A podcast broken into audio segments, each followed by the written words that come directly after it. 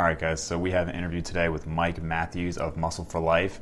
For today's donation, he chose Children Incorporated, which is basically about getting children their basic needs and education, things like that. We go into it a little bit more in the interview, and then we get into the details about his success. So hope you enjoy. We chose, it's me and two other people in the company, three actually. We kind of get together once a quarter and go hunting for a charity that we like, and we chose Children Incorporated because what they do is they partner with established schools, orphanages, homes, and child care centers, and do various things to address the specific needs of the kids that they serve. And, you know, that's clothing, food, hygiene items, school supplies, stuff like that. And I don't remember the exact numbers I could pull up, but it was also what we liked is the impact that we could have in terms of, okay, so if for every $1,000, for example, that you give, like this is actually how many children you're going to be providing with these things. So we like that too, that it could get down to, you know, specific numbers where we can go, cool, our money didn't just disappear into a combine. And so, yeah, that's why. Awesome. Yeah, it's always great when, you know, people have really looked into this already, and you obviously have. And like you said with the numbers, like with Operation Smile, who I work with, they kind of do something similar. For every $240 is roughly how much is needed to get one child to surgery. So that's cool that you can kind of see more or less like where the money is going. Exactly. So thanks for like making me aware of that one. Yeah, absolutely. So like I said, you're obviously a very big name now. And I was impressed to find, like when I came across your work, because you're very evidence-based, and a lot of people, unfortunately, who I think are, you know, really like, you know, have maybe millions of followers or something like that. They're kind of like six-pack shortcuts, or, you know, they have a lot of like gimmicky nature to them. Yeah, where it's more about marketing than substance. Right. And you, despite, you know, selling so many books and everything, that's based on, you know, good advice. So I was impressed to find that, but can you kind of just explain how you got into this, how you got into more of the evidence-based side, and just how you transitioned into everything? Thanks. So, yeah, I mean, my story is a bit unconventional because it starts with me self-publishing a book, Bigger, Leaner, Stronger, back in 2012. And that was the result of educating myself, taking a few years to educate myself. And not that it takes that long to educate yourself, but also walking the walk. And it was during that period where I kind of was able to create my personal transformation, so to speak, that anybody has seen if they have followed me in my work, where I went from lifting weights very consistently for about 7 years and looking okay, I guess, to looking quite a bit better. It wasn't an overnight thing at all. It took probably about 2 to 3 years to really see a major difference, and 4 to 5 years to have that kind of wow effect. And part of that was learning the diet side of things and learning how to get really lean and stay lean. But then part of that also was fixing my training. And at that point, it was more about correcting muscle imbalances and correcting things about my physique that were just out of proportion due to how I was training previously. So I did that myself, and I was like, I'm going to write a book, and I'm just going to make it a short-ish, I didn't want it to be too long, kind of minimum viable product, just a simple book that I wish somebody would have given me back when I started. And that was Bigger, Leaner, Stronger, the first edition. And I published it on Amazon's KDP platform. Didn't know if anybody would even care or buy it. Mm-hmm. And I sold maybe 20 copies the first month. And I was happy. I was like, cool. Yeah. Somebody bought my book. That's neat. So yeah. So I put it up on Amazon, and I already said that. What the fuck? I said that. Okay. So I'll go. I continue. So I had put in the book, I put my email address and just told people I had a domain, buildhealthymuscle.com, right? And I just Mike at buildhealthymuscle.com, and I had an email in there saying, hey, if you have any questions or suggestions, or if you want to tell me anything or ask me anything, here's my email. And I started to hear from people. And by the end of 2012, Bigger, Leaner, Stronger was selling several thousand copies per month. And I had done nothing in terms of promotion. That was just via word of mouth and whatever happens organically behind the scenes on Amazon in terms of algorithms and so forth. And so there, I saw there was an opportunity. I believe I had also published one or two other shorter books, kind of just as trial balloons during that period. But really, it was in the end of 2012 when I saw there was an opportunity. And so then I started working on a website, Muscle for Life, and launched that in 2013. And continued to write books and started writing articles at Muscle for Life. And that grew very quickly, and started a supplement company as well. That was 2014, I believe. 2014 was the first year for Legion, and have created an app and have just continued to create things that have been generally pretty well received. Yeah, that's something that's cool is it's not just one avenue. You have all these different things, and I think that's why you continue to grow and become more popular, because people who might only follow apps or only follow websites or only follow different areas, they all see you. Which I think is part of the success or there. Some people, if they don't really like to read, they can. I have a podcast that I've recorded a couple hundred episodes on. And I've done a little bit on YouTube, not much. May or may not get into that more. I don't think I'm going to be giving it much time in the foreseeable future, but that may change. But also to answer your question in terms of how to get into the evidence-based element is, that's just kind of made sense to me. I guess for on the diet side of things, for example, you could at this point, you really only need to read a few good reviews, research reviews, to understand really everything that you need to know as far as diet goes to change your body composition and however you want to change it, and to even to stay healthy. Sure, you can get really into optimizing everything, but I'm not convinced that the added effort even really has that much of a payoff. Yeah. Like if you just have your basics, you understand energy balance, you understand macronutrient balance, and you get the majority of your calories from relatively unprocessed foods. You make sure that you get enough fiber, which you're mostly going to do just eating enough fruit and vegetables. Right. And if you want to go a little bit further and go, make sure that you're getting a bit of monounsaturated fat, a bit of saturated fat, you can, I guess, tinker around a little bit, but it's really not that hard. Beyond that, I personally, and this is based on my current understanding of the, I guess I'd say, the nutrition literature, if you are also exercising and maintaining good sleep hygiene and doing the basic things you should be doing, it's probably not worth the extra time and effort to go overboard, kind of OCD in terms of planning every calorie of your diet, or getting too into the weeds in terms of biohacking and things like that. But so that was, it just seemed, I don't have a great answer. It just seemed like the obvious thing in terms of, well, let's see what scientific research is out there, simply because I already had, just have a general respect for the scientific method, and figured that with obesity medicine as big as it is, and with how much money has been poured into it for decades now, I figured that they have to know something about this. And I'm assuming that scientists, they have less of an incentive to lie to me than mainstream fitness gurus. Right. So I'll just go over there. And so that worked out well. And then on the training side of things, exercise science is more complicated for sure. And there are probably a lot more questions, unanswered questions that could be important to more, I would say, the people who are really into this in terms of building muscle and getting strong. But for the average person, so you take the average dude who really, to have the body that he wants, he probably only needs to gain 20 to 30 pounds of muscle and get to about 10% body fat. And that's it. He's done. He's happy. Yeah. And if he could just maintain that without having to live in the gym or follow some weird ass diet, he'll be super happy. And for the average woman, it's maybe gaining 10 to max 20, but probably for most women, it's 10 to 15 pounds of muscle and keeping their body fat somewhere around 20%. Most women are super happy with that. And that is very easy to, well, it's very straightforward. You don't need to spend too much time in the muscle building literature, in the exercise literature to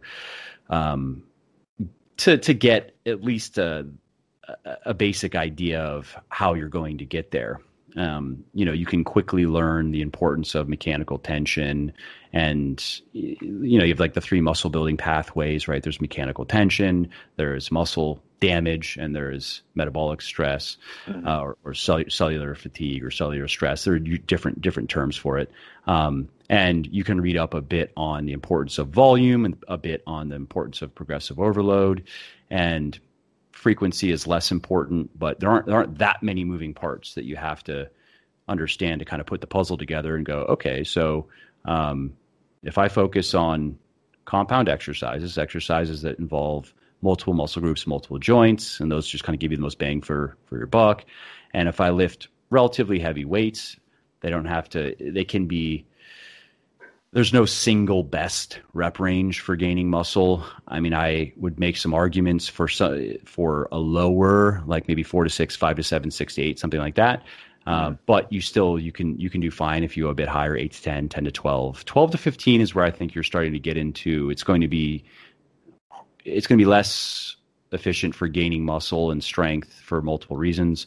But again, that's pretty flexible, and you can get an idea of how many, when I say volume, I like to think of it in terms of how Greg Nuckols from Stronger by Science, how he thinks of it in just hard sets. So you can get, you can go really, some people, they like to track volume in multiple different ways, number of reps, total weight lifted. I like hard sets because it simplifies things, and it's very practical. And again, none of us, myself included, are competitive strength athletes who are, planning our entire year of training to kind of culminate in, you have to have these peaks for meets and where they're kind of living and dying by their numbers. And for those people, gaining 50 pounds on their big lifts is huge. You know what I mean? And for an intermediate or advanced weightlifter to do that, you have to, it does actually take quite a bit of thought, quite a bit of programming knowledge, in addition to quite a bit of work. But for the average person, they don't need to know all that. They don't need to mess with periodization. They don't need to get fancy. They can just stick to the basics and the fundamentals. And ironically, even at the high levels, the high competitive levels, it's still the basics. It's still the fundamentals that drive the results. It's just there is a point where it does make sense to add a little bit of complexity, because it allows you to, for example, get more volume in, or it allows you to progressively overload a little bit more effectively. So that's how I kind of stumbled into the research, just because in thinking about it initially, I was like, well, I'm just going to go there first and see what kind of information is available. It's also, that's generally the type of information that most people don't go to. Most people don't want to do the hard work of reading scientific research. And not that it's that hard, but you do initially run into a wall of just technical jargon. So, initially you have to spend a fair amount of time Googling around and just to understand the words that are being said. Right. Not to mention the concepts that are trying to be communicated with those words. So that's kind of maybe it has a steep-ish intellectual barrier to entry. But once you get past that and you start to build your vocabulary and you start to understand the basic terminology and some of the basic concepts, then you can make more progress. So in the beginning, it was a little bit annoying to where, it might take me hours to get through a paper that probably shouldn't take. I mean, somebody who like Eric Helms, who I like to have on my podcast, I mean, he would just read it one time and be like, yeah, that makes sense. Great. Mm-hmm. But I'm sitting there like 4 hours in and that's just the way it is though. So that's how I came into the kind of the evidence-based game, I guess you could say, and then found it like it's also good from a marketing perspective too, where then I could demonstrate at least that my statements and my claims were backed by something, and I you know, from the beginning would always provide links, and so people could fact check me. They could go look at the, if they are so inclined, go look at the research. I say, okay, I just said that there are three primary muscle building pathways. Well, if I were writing that, I would link that to a study that goes over that. So at least then somebody can go, all right, well, you know, if I'm being cynical, which I think consumers in general should be cynical, but especially health and fitness consumers should be very cynical. Yeah. You know, so they can click through and they at least can go, all right, well, he did the work to put this link here. I don't know if he read this research. I don't know if this research has anything to do with his claim, but now if I want to, I can check it out. And there's a lot of the research that I cite is free. It's publicly available. And a lot of it's not. And there are different ways to get access to papers beyond just straight paying. Now there's like Deep Dive, and there's another service. I forget the name off the top of my head. But there are more affordable ways to get access to research. Or if you know somebody, like I have a research assistant, I guess you could say. She's a PhD student at Oxford, and she's great because, one, she has access to everything, period. Mm-hmm. So if I ever need something, I can go to her. And also, I want to write an article on something, or, you know, I'm working on a second edition of one of my books right now, and I want to know a bit more about the research on humor and laughter. And I want to just know what's out there in terms of trait in people and just general life outcomes. And so I can send her off, and she just loves doing this kind of thing. So she'll go off into the literature. She has access to everything, and she'll pull a bunch of papers and check them out and send the best ones over my way with usually some of her own thoughts.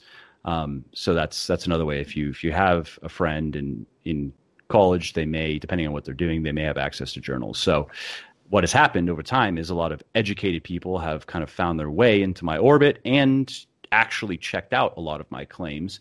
And I know firsthand, because I've heard from a lot of them who just say they appreciate the work that goes into, even if it's just an article on the website. It might only be a 2,000 or 3,000 word article, but depending on the topic, depending on how much I know going into it and how complex it is, it might take between me and other people that are helping, whether it's on the research side of things or on the drafting side of things.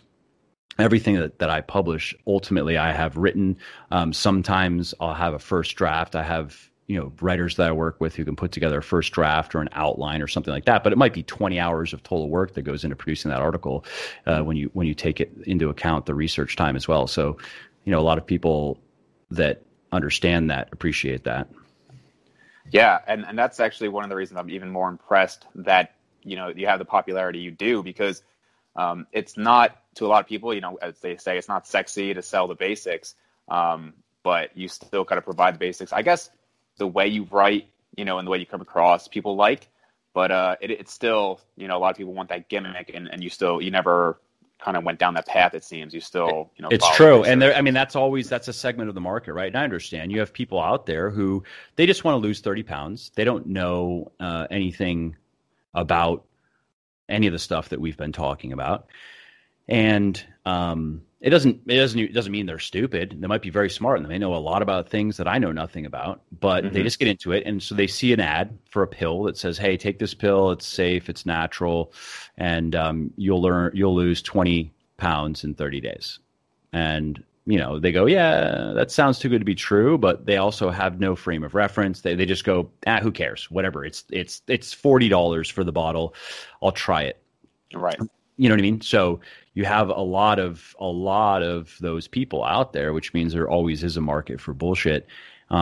Fortunately, though, you have, okay, the person, they do that once, it doesn't work. Maybe they're like, all right, these supplements, these magic bullet supplements, those aren't going to get the job done. I'll try the magic bullet diet instead. Mm-hmm. Right. And they may lose some weight, like let's say ketogenic diet. That's the thing these days, right? Right. And depending on their calorie intake and calorie expenditure, and depending on what they do, they may lose weight on the keto diet. I mean, certainly if they're eating a lot of carbs and they go to eating not a lot of carbs, they will lose some weight. There will be an initial, there'll be some water loss and some glycogen loss, but once that'll be within the first week, and then they'll see. So if they go, for the first week, they lose 4 pounds. Like, well, that's cool.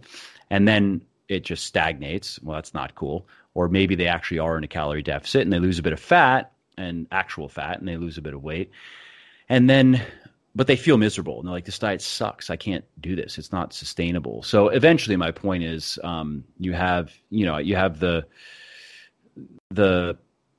people in this space who prey on the ignorant, but you can only fool those people so many times before they become a bit more savvy and they start looking for things that are very much not like that.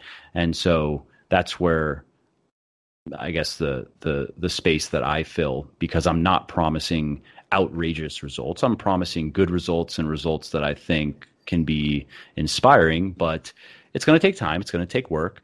It's not complicated, but it's not necessarily easy. You're going to have to probably do some things that you don't necessarily want to do. You're going to have to eat a bit less food than maybe you want to eat. You're going to have to do some workouts maybe when you'd rather not. But in the end, I've worked now with tens of thousands of people. So I would say, as far as, in my books, I try to give the best possible one size fits all program that I can come up with and that will work well for most people. And so that's flexible. Right. That's flexible dieting. That's, putting most of your exercise time into resistance training and not cardio, and making those resistance training workouts actually enjoyable and, effective, which makes them more enjoyable. It's fun to come back to workouts every week when you're getting stronger and feeling better and seeing changes in your body. And, so yeah, I mean, there's a lot of money in just being dishonest, and yeah. That's true. That's true of any industry, but in the end, it's not worth it to me. I can do fine, and I do fine doing it my way, and I can stand behind it, and that matters to me.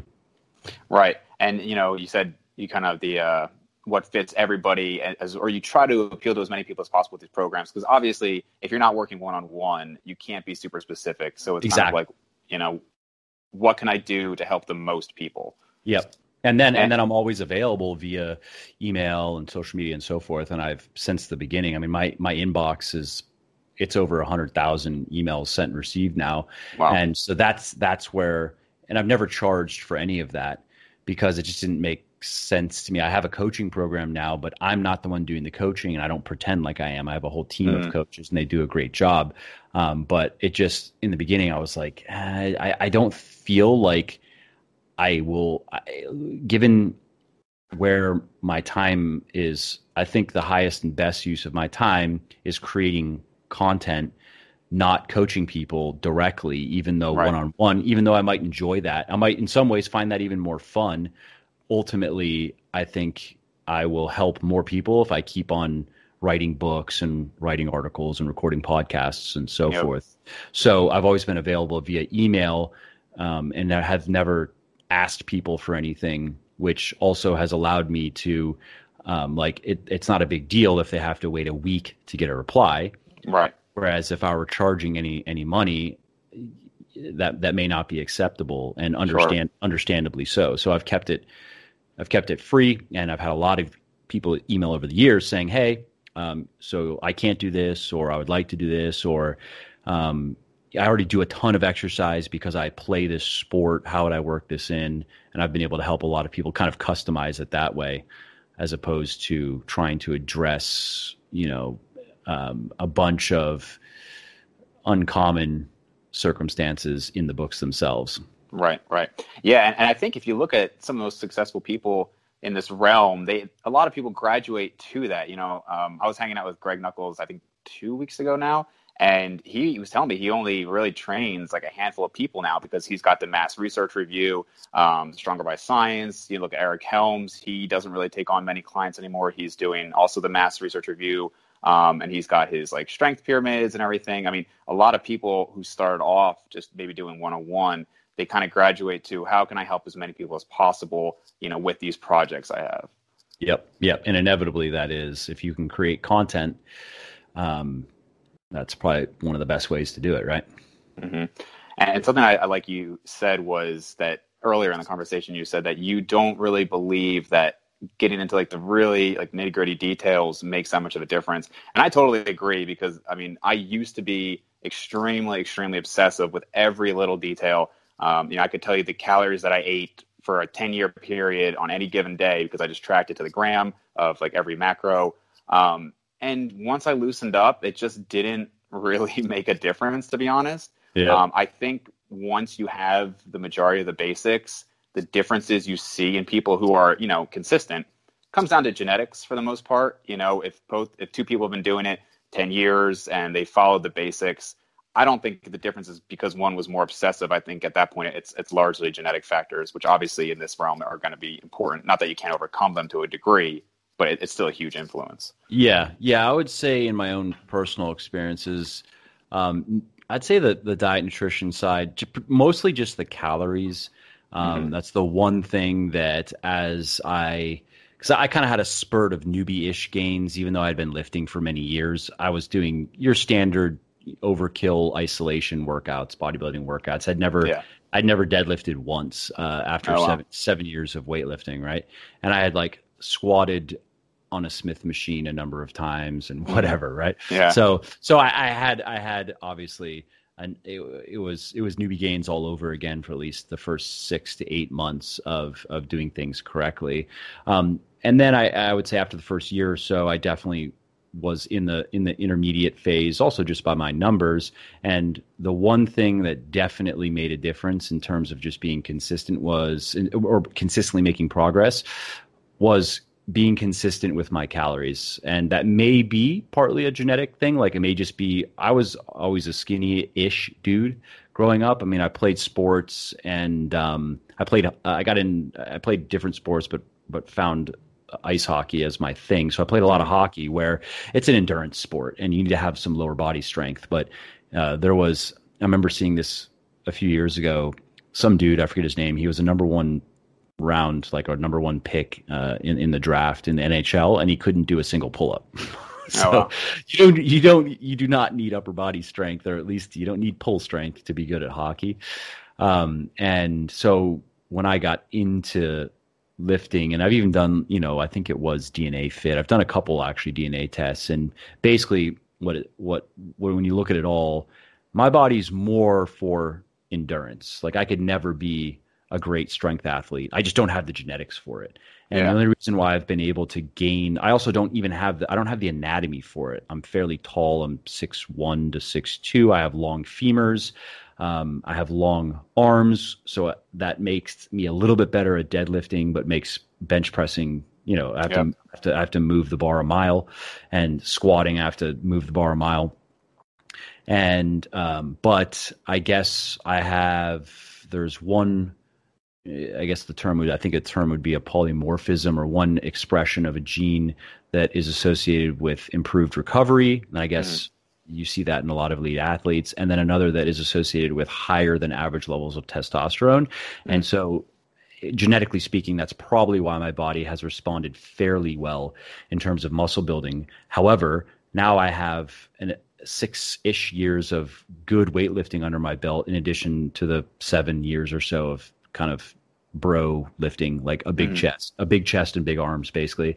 And still though, my FFMI is around 23, and you know, I think, and I played around with different calculators that I've even built into my website, and I could probably gain another 10 pounds of muscle. So this morning I weighed 197 pounds. I'm around 10% body fat. I'm 6'1" to 6'2", so that's where I'm at.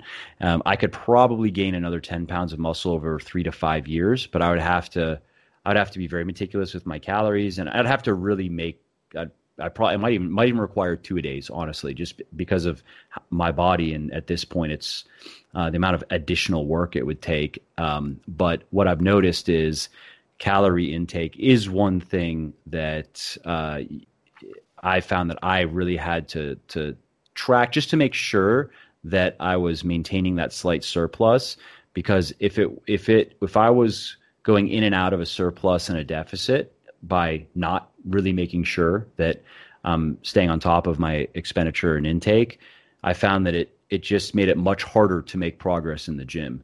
And yeah. It much easier to just kind of get stuck in ruts. And it wasn't, that's where everything was tracked on the training side of things, not that that's hard, but like putting thought into programming, being smart about it. But if I wasn't really careful with my calories, or if even if I were to let the weekends kind of plummet, it would make a difference. It wasn't so bad that I would like lose muscle over the weekend or something like that. But, that next week, that might be the difference. How much I eat over that weekend might be the difference of gaining a rep or two on a big lift or two in that next week or not. Right. Yeah. So we have pretty similar body types. It sounds like, I have about a 6'4" arm span. I'm 6'1" and I'm in the 190s. Yeah, so I can definitely relate. That's probably yeah. I have long monkey arms. We probably look very similar then, standing side by side. And like my deadlift was great pretty early on. My squat was horrible, and pretty much has always stayed horrible. Yep. So yeah, it's definitely. I've never squatted more than 365 for 2 or 3. Really? Yeah, that's. And I had to work. I had to work for that. Well, I think I was telling, I don't know who I was talking to about this, but my crap, I've squatted 405 was like the most I squatted, which, as you know, is not that great. But I was more proud of that than I was my triple bodyweight deadlift, because my triple bodyweight deadlift was within like 3 or 4 years of lifting, and I was just built for it. And that squat took legit like 10 years to hit that. So, yeah. And so actually I was going to ask you about if you kind of just stop because you don't really want to put the effort in, or if you think you can. It sounds like you said you think you could put on 10 pounds more. Is that based on, because of like looking at the fat free mass indicators and that you're only at 23, or? Yeah. Looking at Butz's. So if you look at Butz's, Burkan's and Aragon's models, and I believe one other, I have an article on my website. It's like how much muscle you can build naturally. And we have a calculator in it, which is kind of cool. So you can play around with the different models and see, and also just, I guess, just based on my experience, I go, yeah, I could see that. I've gained a couple pounds, I would say 3 pounds over the last 3 years or so. And that was not, I would say it's not that I wasn't trying, but there also was just the reality of like, I have 2 kids, and when I had a good run in my mid to late 20s there, when I first started kind of getting my act together in the gym, where I was sleeping perfectly. And it's just my body was doing, I don't know, I was able to really give it everything it needs to kind of respond as anabolically as possible, I guess you could say. And over the last few years, for example, one thing is my sleep has been on and off. And part of that is having kids and babies.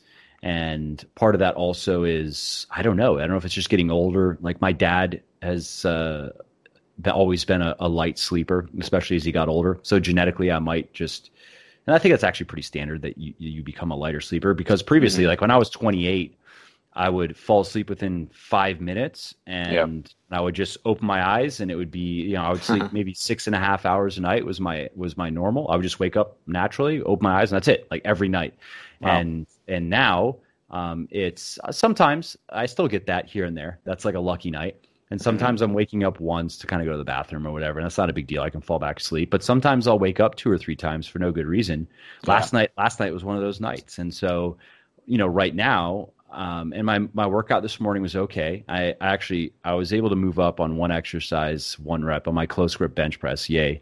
But that's, it was tough when I was getting more bad sleep than good sleep. I wouldn't skip workouts. I mean, there were some nights actually where it was like ridiculous. I woke up 7 times some nights. It was, I don't even know what the fuck was going on. And so I actually did skip a couple workouts simply because it's not that I wasn't willing to go do it if I didn't feel rested. It was just like, is this even productive? Right. Yeah. You know what I mean? What's the point? I might as well just take the day off and I'll fit it in on the weekend or something. Right. But Now I have more good sleep than bad, but previously I hadn't experienced that. So now I experienced that over the last few years, which made it very hard to make progress in terms of getting stronger, at least. But I was still able to put work in and get volume in. So I was still able to gain a little bit of muscle just going by my body composition measurements. So that's actually one to answer something that you had mentioned. That's one of the reasons why I haven't pushed for that extra 10 pounds that I think, let's say it's 8 to 10 pounds that I do think I could get. One other reason though, is I'm pretty happy with where my physique is at right now. And the majority, probably half of that weight would go into my lower body, which is okay, but not exactly the look that I want. I'm pretty happy with my lower body development. Like I've worked pretty hard on it, but by bodybuilding standards, my legs are probably too small for if you were to compare them to my upper body, even though by just basic aesthetic standards, I think they're not. I think they look okay. I mean, my calves are a perpetual disappointment, but I refuse to give up on them. I still train them. I still train them 3 days a week, and they're coming. They're coming. Do you know what they measure? A millimeter at a time. I measured them recently. I want to say around 15 to 15 and a half, something like that. I might be, let's say 15, give or take. Yeah. And, but what's pathetic is, dude, I had like just ankles before. I had my dad, I'll blame him. He has no calves whatsoever. So, I have probably 17 and a half inch arms and 15 to 15 and a half inch, definitely not 16 inch calves. But I'm still working on them. At least I haven't given up. When I started, I had, so I was like 12, but I had, I think like 10 inch arms and 12 inch calves. And now they're like, I got it to like 17 inch arms, but like you, like 15 and a half inch calves. So they just, so then it's probably similarly, calves can be very high in type 1 muscle fiber, which is just, it's just a bitch. It's just stubborn. That's the way it is. I really actually do think most of what makes great calves is genetics. Those people that they don't even train them. I know a guy like that who got into lifting, never trains calves. He started out like very overweight, and then he got lean and got pretty jacked, and his calves are the most ridiculous. I mean, they're like what you'd see on a stage. I mean, split. They're it's like a plateau that it just kind of comes off his leg. You know what I mean? Mm-hmm. And he constantly has guys in the gym come up to him and ask, "How the fuck did you get those calves?" And he's like, "I've never trained calves once." That's the only muscle that you see that with. It's crazy. It's just, it's unbelievable. I know. So something I was going to say is, I mean, from what you said before, I think I might know the answer, but it seems like most of your gear or most of your work is geared towards general population, and maybe not completely general population, but not like the hardcore people. Yep. And that's actually the population I like to work with and train the most. Not that I don't train anybody who's more advanced, but I just find it more rewarding and more satisfying to help those people. So why do you gear your work towards them? Yeah, that's exactly why. There's also, so first it is there are, if we look at the problems, we have many problems in the world today, but in terms of health and disease, that's where you're going to make the biggest impact is just helping everyday people who just want to get fit. And so that is, yes, that's more rewarding than helping a super fit person get even more super fit. All right. Not that there's anything wrong with that, of course, but, as far as a mission statement goes, even just for yourself, where you're like, why do I matter? You know what I mean? What am I giving to society? How can I justify my existence? Basically, right. I think the more just everyday people you can help, the more of an impact you can make in that way.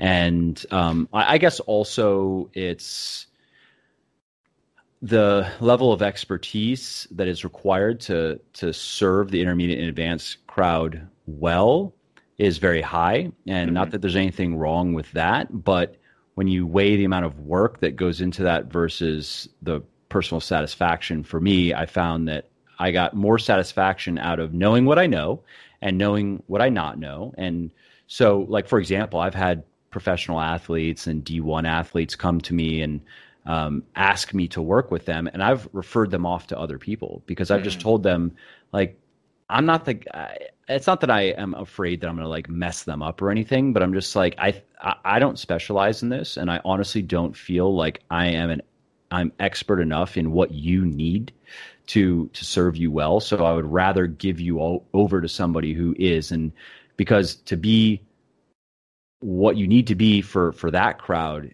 is a whole nother game. And you don't have time to be both. You don't have time to write, to create a bunch of content for just the general population and answer their basic questions. And that's really what I'm in the scheme of things. That's really what I'm doing. I mean, I don't go too technical on anything. I like to give people just enough technical know-how so they understand the mechanisms of that are in play, and they understand why I'm recommending what I'm recommending.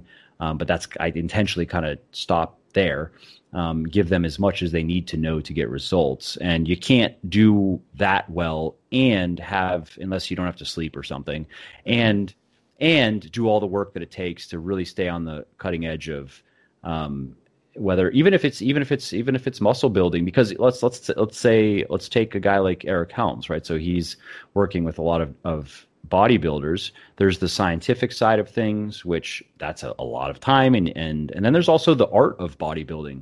It's not simply a matter of making sure that your spreadsheet is laid out nicely and that you've kind of checked all the boxes in terms of training variables.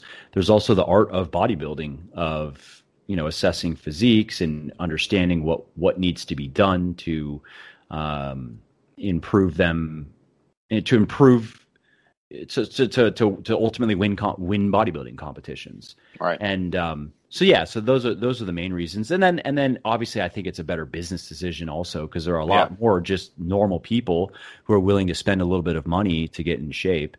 And so I thought about that in the beginning. It just kind of seemed like a win-win. Yeah, I mean, and like you said, there is a certain amount of knowledge, and obviously Eric Helms says it's a 2 masters and a PhD, so he's quite qualified to do what he does. But I think when you and we look at, let's say, an advanced athlete, there might be maybe some doubt: do we have what we need to get them to the next level? Whereas if we see somebody general population, and when I say general population, I don't mean like somebody who's never worked out, but even somebody who's just like they want to go from beginner intermediate to intermediate advanced, let's say. You and I think we look at that and we know we can get them there. It's largely about compliance and habit formation and stuff like that. There's no question of how to do it. We just need them to stick to it. Exactly. And so how do you go about that? Because habits obviously are hugely ingrained in us. And I was fortunate enough to get started very young, but I do sympathize with the people who come to me and they're 20 to 30 years old and they have decades of bad habits. So how do you go about that? Yeah, I address a bit of that in the most recent book that I published, which was kind of just done on a whim. It was done for fun. I didn't really know how it was going to be received, but it's doing well, which is cool. It's called The Little Black Book of Workout Motivation. And it's really, because I get asked a lot, like, questions like that, and also just people asking kind of like, what are what are the biggest lessons that I've learned in being successful in the gym to the degree that I have been, and also in my business or businesses and in my personal life. And so I thought it might be interesting to kind of write, instead of doing a more, or instead of looking at something like habits, for example, like you have the Power of Habit from Duhigg, where you take a look at the literature and you take a look at what the key points are that you could communicate, and you make some stories around it, and you did a good job. I thought it'd be more like, well, I'm going to do that, but I'm also going to be looking at it through the lens of what I feel like has made the biggest difference for me personally, and it may or may not for you. Like this stuff may or may not resonate with you. But for habit building in particular, I really don't think the topic is all that complicated. I mean, there are especially with health and fitness, because if you can just get somebody moving in the right direction and get them to start seeing results and get them to understand that they're going to fall off the wagon here and there, and that's totally fine. It doesn't matter. And go over some basic things of, you know, not coming down hard on themselves, not overreacting because they like ate 500 more calories than they were supposed to one day. Yeah. Like, who cares? It actually just doesn't even matter. Mm-hmm. And get them to kind of reframe depending on where they're at. I mean, some people, it all just kind of falls into place naturally, because when they do start seeing results and they are thinking with the long term. So, you know, I have a workout journal that goes with both of my books for men and women, just because people are always asking for it, where it's just a year's worth of workouts planned out for them, already pre-filled in there. Okay. And I chose a year though, and I also give those workouts for free with as just bonus content with the books. But some people like to have something hard and they don't necessarily want to like print it and take it to wherever and get it spiral bound or whatever. So by first even looking at, I think, a longer time horizon, that's beneficial, saying, okay, I'm in this for a year. I'm not in this for just a week. So then, because then if you slip up one day or even if you have a bad week, it's really not that big of a deal, because in the context of things, we're talking about 1/365th of the year that, you know, that you're looking forward to, and understanding that you don't have to be perfect in anything, but especially in health and fitness, you just have to be good enough most of the time. Yeah. And that's especially true for just everyday normal people, even myself included at this point, who want to get and stay fit. You don't need to be, you know, you can go on YouTube and you can find all kinds of things. And especially if you're getting into people who are competitors or just neurotically into this stuff, where you get a false, it's like a false standard. You think that that's if you're not doing that, you're failing. It's black or white. And so anyways, there are a number of concepts, again, I kind of discuss in that little black book of workout motivation. Those are conversations that I've just had with people over the years, and things that have ideas that have resonated with me and just helped me kind of stay on track.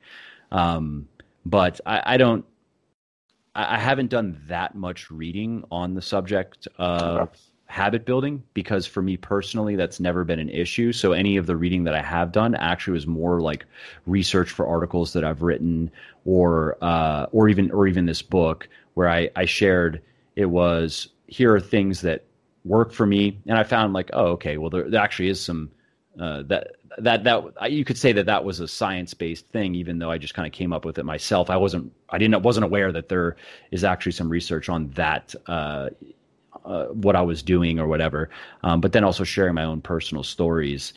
And so for me, I would say habits have never been a problem, but that's probably because I have just created good habits for I've had quite a few good habits for some time, and there is that point where, let's say, you know, I work out, I lift weights 5 days a week, and not doing that would be harder at this point than doing it, you know?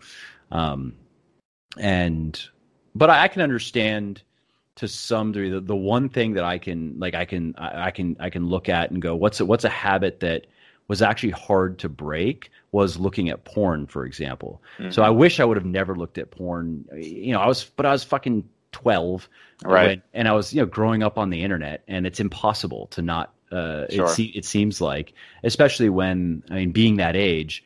And as I got older, though, I started to just be like, "There's something about this I don't like." And now there's a whole bunch of research on just how bad it is for you, and how much it can screw up your relationships and your expectations. And even actually, I saw newer research that it screws with your brain chemistry. Mm-hmm. And so I would say I never got to a point where I was addicted to it, but to really finally just never look at it again. I don't know. It took time, and it took where I would not look at it for 2 months and then look at it. And it's been a while now. So at this point, again, I've reached that point where like not looking at it is easier than looking at it. I have no interest in looking at it anymore. But so I can understand. And a lot of that was, again, just kind of not getting too hard on myself. And I've always been honest with my girlfriend, and she's now my wife, but I wouldn't hide it from her if she were to ask, you know what I mean? I would always tell her, but, or maybe there was a point when I was really young where I was kind of embarrassed and I wouldn't tell her, but I got to a point where I was willing to tell her. And, but it was being patient. And I guess for me, what helped with that is I want to go off on a random tangent, but I really disagree with it I think the effects that it's having in society are really bad. So even from that perspective alone, it's like, I don't want to support that. And even by going to those websites and participating in it, I am personally supporting it to some degree. Mm-hmm. And so that mattered to me. Like that was something that made sense to me because at the time there wasn't, that I can remember, any real research available and like in terms of how is this affecting me, you know what I mean? But anyways, random personal story of that's one thing that I can relate to. Whereas like I've never really had any problems with food, for example. Cutting has always been an easy thing. You just restrict your calories. I'm not a binge kind of person. So anyways, I share some of my experiences and share what has worked for me. And then also some other stuff that, is anecdotal from just successful people and also stuff pulled from research in that book. Gotcha. Yeah. Actually, I think the porn example is a good one because people tend to have willpower in different areas oftentimes. And so you've got this great willpower with nutrition and exercise, but then when it came to this other thing, it was harder. And it took, a lot of times to develop a habit, you need to either write it down or consciously have a reason why it's important to you. If you just say, I just am going to do this, well, why? And for you had a legitimate reason there. I don't want to support this. I think it's causing problems. And so that reason probably. And my girlfriend didn't, she wouldn't get super upset about it, but she didn't like that I was doing that. She's not in. I don't think she's ever even seen porn in her life. And so for her, and I understand, it was like kind of upsetting to her that I'm looking at these other girls and what is that? You know what I mean? Sure. And so I understood that as well. But no, I totally agree is there, especially something like that where they have moments of true temptation. So I can understand that food has just never been, I've never felt that like that I can remember really felt that way about food unless it's, oh, I'm going to go have my quote unquote cheat meal and it's going to be good. I'm going to enjoy it. I mean, and you and I are similar and I knew that about you just from another podcast I heard that you were on. And like you, I've been very dedicated and it's never been, not just with this, with school, with most areas of my life. And so when I started training people, it was very hard for me to relate to somebody who just said, oh, well, I have this goal. And then I check in a week and they did like five things, opposing that goal. And I just didn't understand. I was like, why would you not, you said you had this goal. But that's, that's most people. Most people, they have a hard time sticking to things. And actually, a quick anecdote on my part was when I was, sometime in college, I had my thyroid levels tested. They were low. So a doctor prescribed me thyroid hormone. And I don't know what the deal with it was, but I have never been so hungry in my life. Something, I don't know if it was I was on too much or what happened. And it was a really like unhealthy period where I was having like a full on cheat day every 2 to 3 days. And and I've literally after like 12 years of never cheating on my diet. And then that happened. And it just made me realize like, okay, maybe there's more to it. Maybe there's somebody's, brain chemistry. It's not so simple. Yep. If I, after 12 years was breaking down on my diet from this hormone, so that's a good point. That's a good point. Yeah. I've let's see, the only blood test I've done is I did one when I got life insurance and everything was like perfect or whatever, which is fine. But that was, what did I do? 4 years ago. And the only thing I'd say that has changed for the worse since then is my sleep. As I was mentioning, I'm sleeping generally okay, but it's just not what it once was. Right. But I would be surprised, given all my other healthy habits. Like I have, and I guess it sounds kind of silly, but I don't know what, if I have a vice, I honestly don't know what it is. Mm-hmm. It's not like I don't drink, I don't use recreational drugs. I eat very little, anything that can even be considered quote unquote bad, simply because I enjoy eating nutritious foods, blah, blah, blah. So I would assume that things are probably more or less in line with that, with my previous results. And if I go back earlier, I don't have any reason to assume that things would have been worse, because I kind of, like you, got into good habits at a young age. So maybe that's part of it. Something that we've benefited greatly from is just good chemistry, good hormones. And I mean, obviously you ran into an issue later, but so that's something that could have been just an unseen influence in my life that you could just kind of chalk it up to luck, I guess. I mean, a bit of it might be due to some choices that I made at a young age, but I mean, just one more way genetics, kind of seeps into all areas. Yeah. Yeah. But I guess in the end though, I would say, and this is speaking from experience working with a lot of people, most people, of course, when you look at it in terms of a bell curve, genetically are going to be around normal.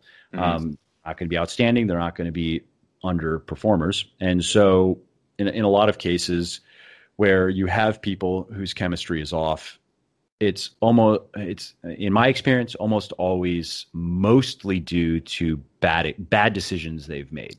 Yep. And they can be fixed. And if we're talking about years and years and years of bad decisions have now, created this problem, it's not going to be fixed overnight. It doesn't necessarily take years and years and years to fix it, which is nice, but who knows? It may take a year, it may take 2 years of where it does require a bit more willpower, and it requires a bit more of you're gonna slip up a bit more often than maybe you'd like, and you just have to kind of tough it out. And again, my stupid porn story is my only best example of that, but it was a bit odd for me as a person, because similar to you, I'm very similar in that regard, but it's even down to like what I do every day. I'm very much a routine person. I wake up at the same time. I go and I read and I work out and I do all these things. And I generally do the things that I want to do and that I know I should be doing, and don't do the things that I don't want to do and know that I should not be doing. And so for me, to even have a situation where I'm like, do that. And then I'm like, I know, or even before, like when the decision is being made, where it's like, I should not, this is a bad decision. Like, what am I doing? There's a part of me, you know what I mean? So, but instead of maybe getting too in trying to psychologize it too much, for me, it was more just getting back to why and just keep going. And in a way, I wouldn't say, just going, okay, good. So I had gone 3 months without looking at any porn, and then I did. Okay. That's unfortunate. But it's moving in the right direction. So, whatever kind of thing. And eventually then it just kind of, that was the end of it. I remember, years ago, some time ago, where I was like, I haven't looked at porn in a long time. And like, I just realized, like, that's it, that's done now. Yeah. So similarly, I understand people come where they have issues like that with food or exercise, or maybe it's alcohol or whatever. And it's progress in anything is basically never linear, and it's usually pretty messy. Mm-hmm. And what matters most is that you just get to where you want to be, because nobody cares how you got there. They only care that, oh, you did something cool. Like, that's great. And the story, the messier it is, actually, usually the better the story is. Yeah, if it's too neat and orderly, a lot of people, they don't even find that motivating. They're just like, well, fuck you, you're a fucking robot, whatever. Mm-hmm. Yeah. So I can relate to that. And, I don't know. I think that's it. That's my commentary on that. Yeah.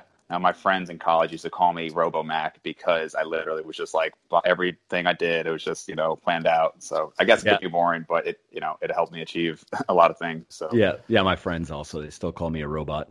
Yeah.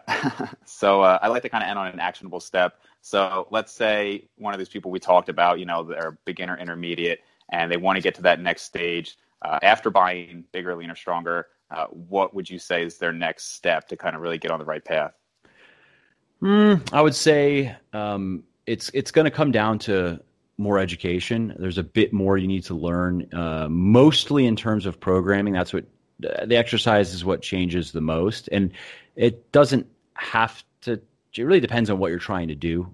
Again, on the diet side of things, I really honestly don't think there's much more you need to know other than you may find that if all you paid attention to was calories, macros, and trying to kind of eat semi quote unquote cleanly, you might find some slight performance benefits in getting a bit more specific in terms of your nutrition and, you know, eating a variety of fruits and vegetables that provide your body with not only just the vitamins and minerals they need, but other phytonutrients and things that just can help, even if it's a little bit with recovery or, you know, you might want to look into supplementation. If you're not already taking creatine, you might as well. It can help a little bit. And the training, though, is where you're going to have to, it's not just getting fancy with your programming, but it's mostly what it comes down to is you're going to have to do a lot more work. You're going to have to figure out how to put more hard work into your training without breaking yourself, basically. Mm-hmm. And so for that, I have a book that I'm actually currently working on the second edition of it. So it's called Beyond Bigger, Leaner, Stronger. And I like where it's at right now. It's a simple periodized program. I mean, it still is, it's based on the fundamentals in Bigger, Leaner, Stronger, but I really like the outline I've put together for the second edition, which is the result of now years and years of additional reading and doing and working with people. And so that's a resource. Also, Stronger by Science.com. Greg Nuckols' work is a good resource. And again, I think I like Greg's work a lot in that he's very smart and he has a very deep understanding of all this, but he also does a good job making things practical. Yeah, you got to get used to reading very long articles because that's how he rolls. But he's going to give you great information. And yeah, I mean, honestly, I would say I'm trying to think if there's anything else. Really, those would be my things that come to mind right away. Because again, you don't need to know that much more. Like between what I'm putting in this new book and if you just dive into some of Greg's work on programming, you're going to know what you need to do. And then it really is just a matter of doing it, making sure you're sleeping enough, making sure your diet is where it needs to be, and just getting used to a lot of fucking work for not a lot of progress. Yeah, really. Cool. So, so you have the Muscle for Life website. Really impressed with the amount of content you put out in these books. I know you're pretty passionate about writing. So you have the Bigger, Leaner, Stronger, I guess now the Beyond Bigger, Leaner, Stronger, Thinner, Leaner, Stronger, I believe is kind of like the female equivalent. Yeah. And where else can people find you? What else do you have? Yeah. I mean, Muscle for Life, muscleforlife.com is the hub. So I have those things. And I also have a supplement company, which is the long story short. My elevator pitch on that is one thing I like is that the products don't contain any artificial sweeteners, flavorings, dyes. Not that stuff is as bad as some of the alarmists would have you believe, but I do think is probably bad. It's probably not optimal for your long-term health to be having anywhere from 8 to 10 plus servings of sucralose or ACE-K a day. Yeah. And that's a separate discussion. No, it's not going to give you cancer, but it's probably not good for your gut health, and that can impact you negatively in different ways. And also really what it comes down to is I spend quite a bit to create those products. For example, my greens supplement costs me like $18 a bottle to make it. And I sell it for, I believe it goes for $40, which is it's a decent margin.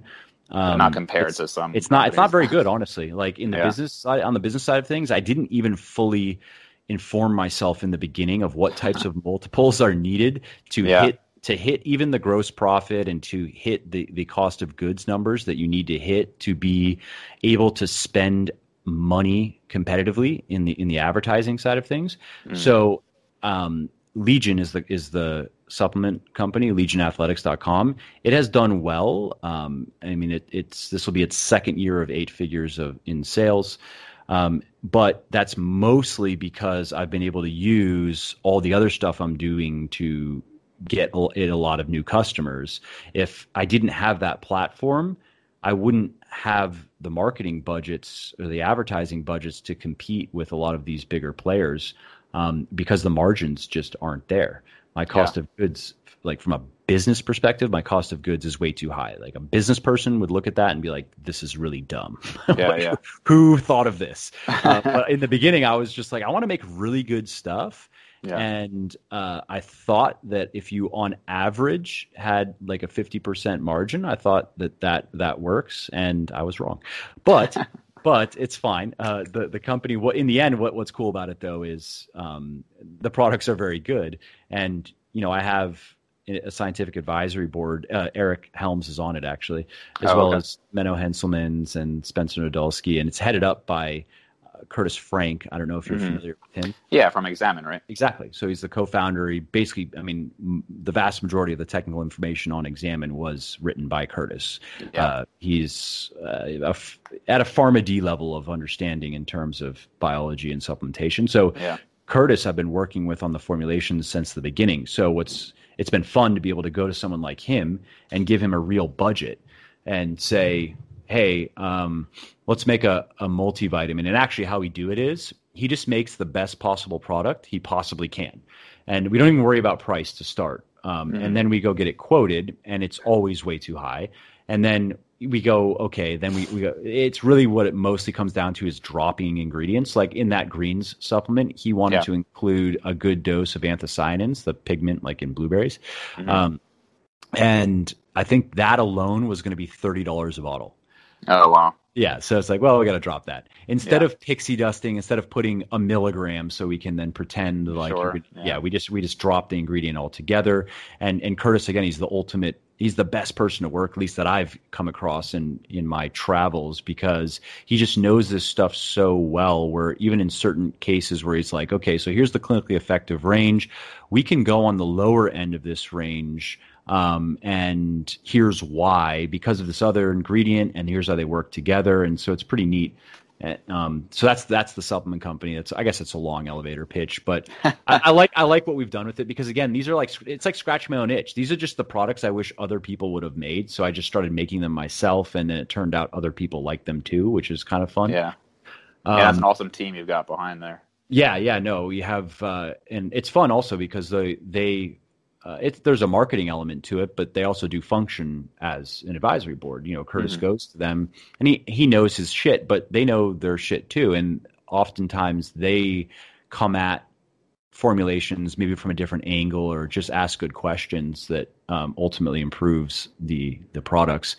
And anyways, so that's the supplement company. And I have an app too that I'm actually doing a whole overhaul on, getstackedapp.com. It's called Stacked.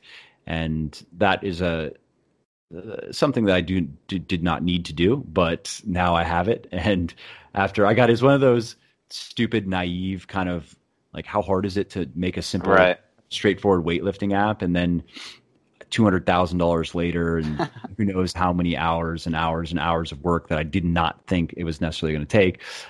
But I am doing a whole overhaul on it, which I'm excited about, because right now it's free for your first 20 workouts or something like that. And there's just a one-time fee, and that's it. You unlock it. I'm just going to make it 100% free with the new one. Okay.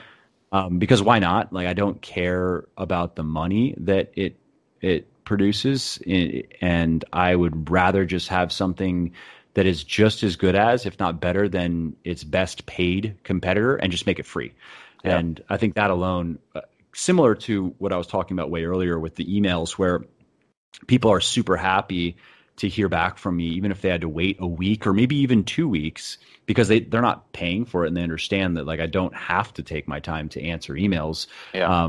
But I choose to. Similarly with this app, I think it's going to generate a lot of goodwill, and people are going to appreciate that they would be happy to pay for it. Maybe they wouldn't be happy to pay every month, like some of these apps try to charge people, but they would be happy to pay $5 or whatever, maybe even a little bit more for it, but it's free just cause. So that's my plan with that.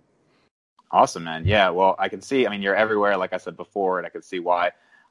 So thank you so much for coming on and talking with us, and I'll let you know when I post everything. Awesome. Thank you.